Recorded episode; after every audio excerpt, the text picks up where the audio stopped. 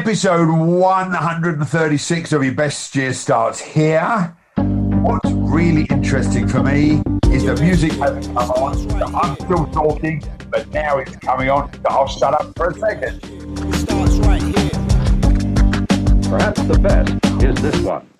Yeah, trust you to actually talk over the music then. Well, that's because I forgot it was coming on because I don't really listen. That we've only been doing it 136 episodes. So here's a question for you, and it's a slightly weird one. We're coming out of lockdown. There are things we said we should have done. There are things we have done that we didn't think we were going to do. And people still have an opportunity because we're going to have summer holidays very, very soon. And even though people aren't going to necessarily go away, go away, they still have time to do the things they've always wanted to do. They've still got time to write their book, to do a photo album, to redecorate a room. Tell me about your latest venture. Oh, do I have to? Well, My- no, you don't have to, but I think it might be interesting that something that you weren't going to do, we didn't even discuss, within an episode, something appeared. yeah, so um okay, well yeah, let's talk about it. Let's talk about it.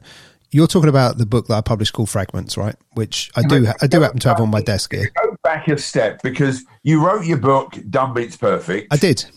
and you've had some phenomenal success with it, and I I'm have. really for you. Whilst you then had that memento, memento, that Momentum, yep. mementos and mints. While you had that momentum and your brain then learned a new skill, you then decided to do something else. So there are two parts to this that it's a bit like riding a bike. You know, once the stabilizers come off, you then think, well, I can ride a bike, then I can go on a bike trail, then maybe I can do BMX biking or whatever it might be. You decided to write a book. You then learned how to publish it. You then put it on Amazon. You've seen the reviews and they're amazing. Then you decided to do something a little bit crazy, which is a bit more left field. Yeah. But because you were on a roll, as we say, you then decided to take a bit of a risk. And it's interesting. People with high self esteem take risks, and people who take risks have high self esteem. I'm not sure you'd have written your second book first. Well, in some ways I did. in some ways I did. uh, In some ways I did because the second book is actually stuff that I've been writing for uh, at least 20 years. So But you didn't have the courage to publish. No, and actually, I'll go back slightly further. It's stuff I've been writing since I was a teenager, maybe even younger. But all of the stuff I wrote up until about the age of 18 or 19 became a bonfire when I was in my 20s because I didn't want anyone to read it. So I've written lyrics and poetry and music and stuff for, for a very, very long time. And before I ever, before I ever even started writing the music, I was writing the lyrics. So I'd, I'd like listen to someone else's song and I'd write new words that fit their melodies and stuff like that as a kid. And, um, I went through a phase probably between 15 and 18 where I was writing stuff every single day, literally every single day. And I had an old briefcase of my dad's that I changed the combination lock on it so nobody else knew it. And I had exercise books like you'd get at school that I'd write all this stuff in and they'd be in that, in that briefcase, locked up, shoved under my bed, couple of things in front. No one was ever going to find them. No one was ever going to know they existed. And in my early What was twenties, the fear? What was the fear? that I'd be laughed at if people read it. That was it. It was like people are going to judge me and they're not going to judge me in a good way, right? And um, in my early 20s, I shared a few bits of that with a few. Well, actually, in my teens, there were a few people I shared the odd piece with, but I never shared anything in depth. Um, in my early 20s, I shared a few more things with someone and they said it was really good, but I felt embarrassed by it. And I literally, for a second. I wonder how many people have a goal or a dream or something they'd love to achieve and they don't share it because it either sounds too big or showy offy. That's a good new word here. Showy offy. You know, it's a bit like, you know, I want to do this. And so, but you- you're scared to tell people because it seems too big or you're, you're going to set yourself apart from some of your friendship level. So, you know, if you're in a certain place and you say, well, this is what I'd like to do, yeah. you get laughed at for being too good. Yeah, well, I, I burnt the lot. I burnt the lot, and um, there was then a number of years where I didn't really write anything, and then when I started to write stuff again, I didn't share it. And when I say I didn't share it, I mean my my mum, um, my mum read this new book this weekend, and um, she said she basically said to me she went out to the garden with a cup of tea and the book, thinking she'd read a few pages, and she didn't go back in the house until she'd finished it. And she said, "I didn't know you could write like that." This is my mum. When she said that, because I'm watching you. Well, ignore how I felt about it for a minute. This is my mum. That's known me oddly enough my entire life, she didn't know I could write like this because I'd probably only shared two or three pieces to her ever. Um, and now she's just read a whole book of it. My first wife um, messaged me because she's got a copy of the book, and she was like, "Did you actually write all of this?" I said yes, and she's like, "Wow." And then her next thing was, "Which bits are about me?" Because she's been trying to figure out which moments in my life inspired which bits of the writing. Okay, because, because it's lyrics and it's poetry and it's different, and it's not the thing that you know. It's not the thing that everybody necessarily expects from me.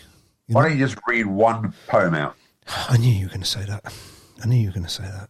All right, I will, but I'm going to find I'm going to find something specific because um, and this is actually the one that my my first wife said this this made her cry. This this really got to her. So I'm going to and this you know uh, yeah I'll, I'll just share this right, and I'm not going to explain it too much. It's called Man on a Bridge. I may not know who this man is, but I know something about him. I know part of him gives up on life every single time you doubt him. I know there's part of him that looks at you and says you're better off without him. He's been disallowed and disavowed, and his pain runs deep throughout him. He stands on the bridge, looking down. In his throat, he feels a lump.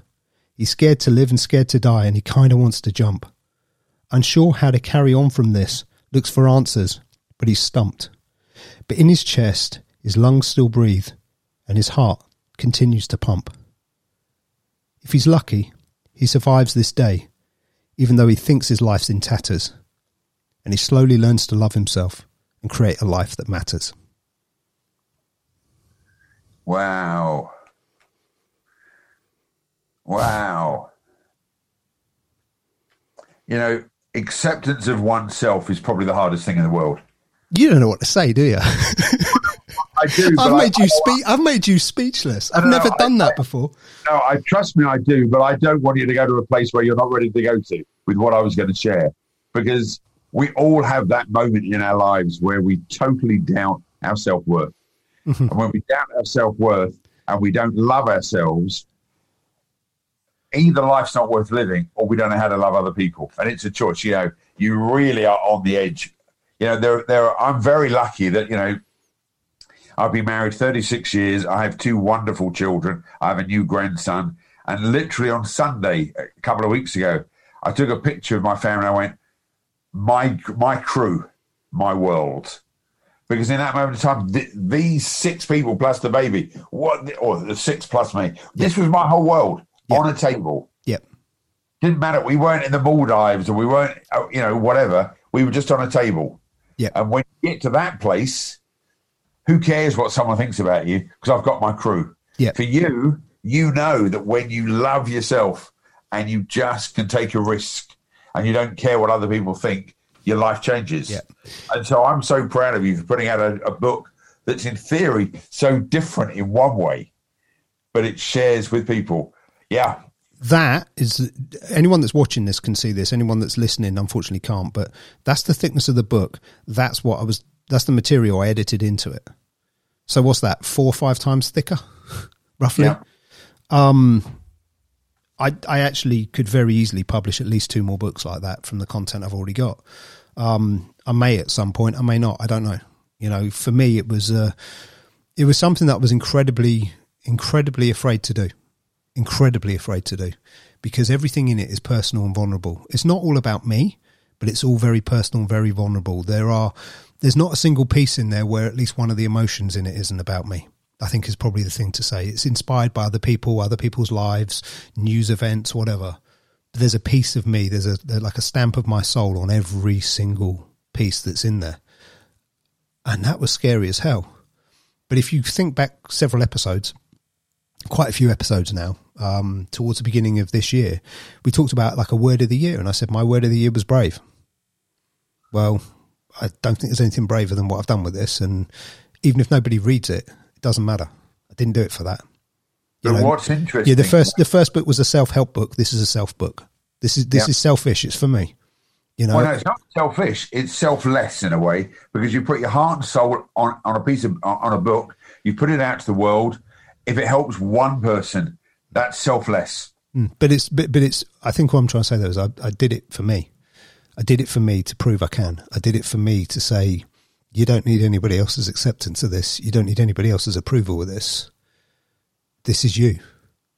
And it's time to it's time to show up as you, Neil, and not not worry about what other people think.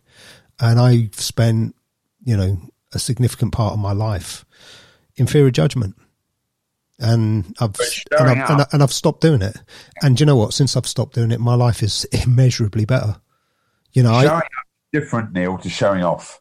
yeah, Let me just repeat that for everyone. Showing up is different to showing off. And what you've done is you've shown up to the world. This is who I am. And if you get it, you get it. And if you don't, that's also fine. yeah, When we do a, a, a self improvement book, quote unquote, you know, I've written a number and you have, sometimes that's showing off to the world that we've got knowledge and I'd like to impart it to the rest of the world. Yeah. And you should all be as good as I am.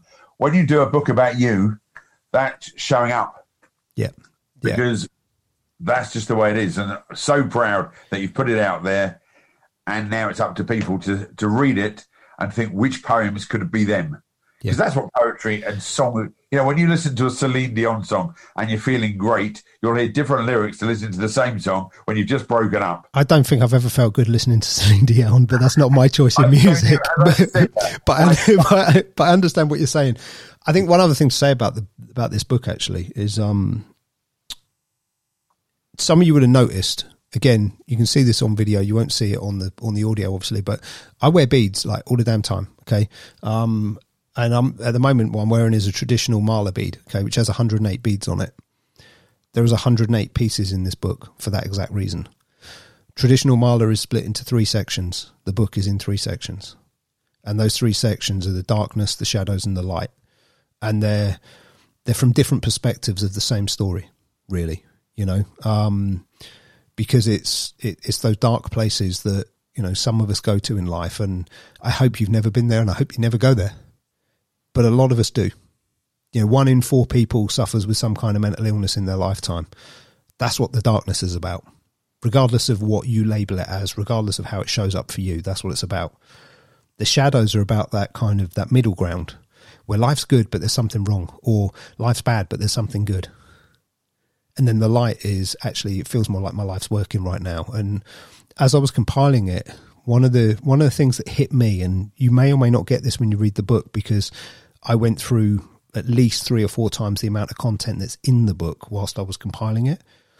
But one of the things that hit me was all of the stuff that I would classify as the light was about things like gratitude, acceptance, you know, um, believing in yourself, um, you know, self honesty. It was all about that kind of stuff. It was about how well do I know me?